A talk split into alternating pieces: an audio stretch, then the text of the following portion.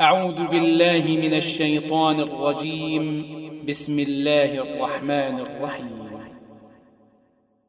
إذا زلزلت الأرض زلزالها وأخرجت الأرض أثقالها وقال الإنسان ما لها يومئذ تحدث أخبارها بأن ربك أوحى لها يومئذ يصدر الناس أشتاتا ليروا أعمالهم فمن يعمل مثقال ذرة خيرا يره ومن يعمل مثقال ذرة شرا يره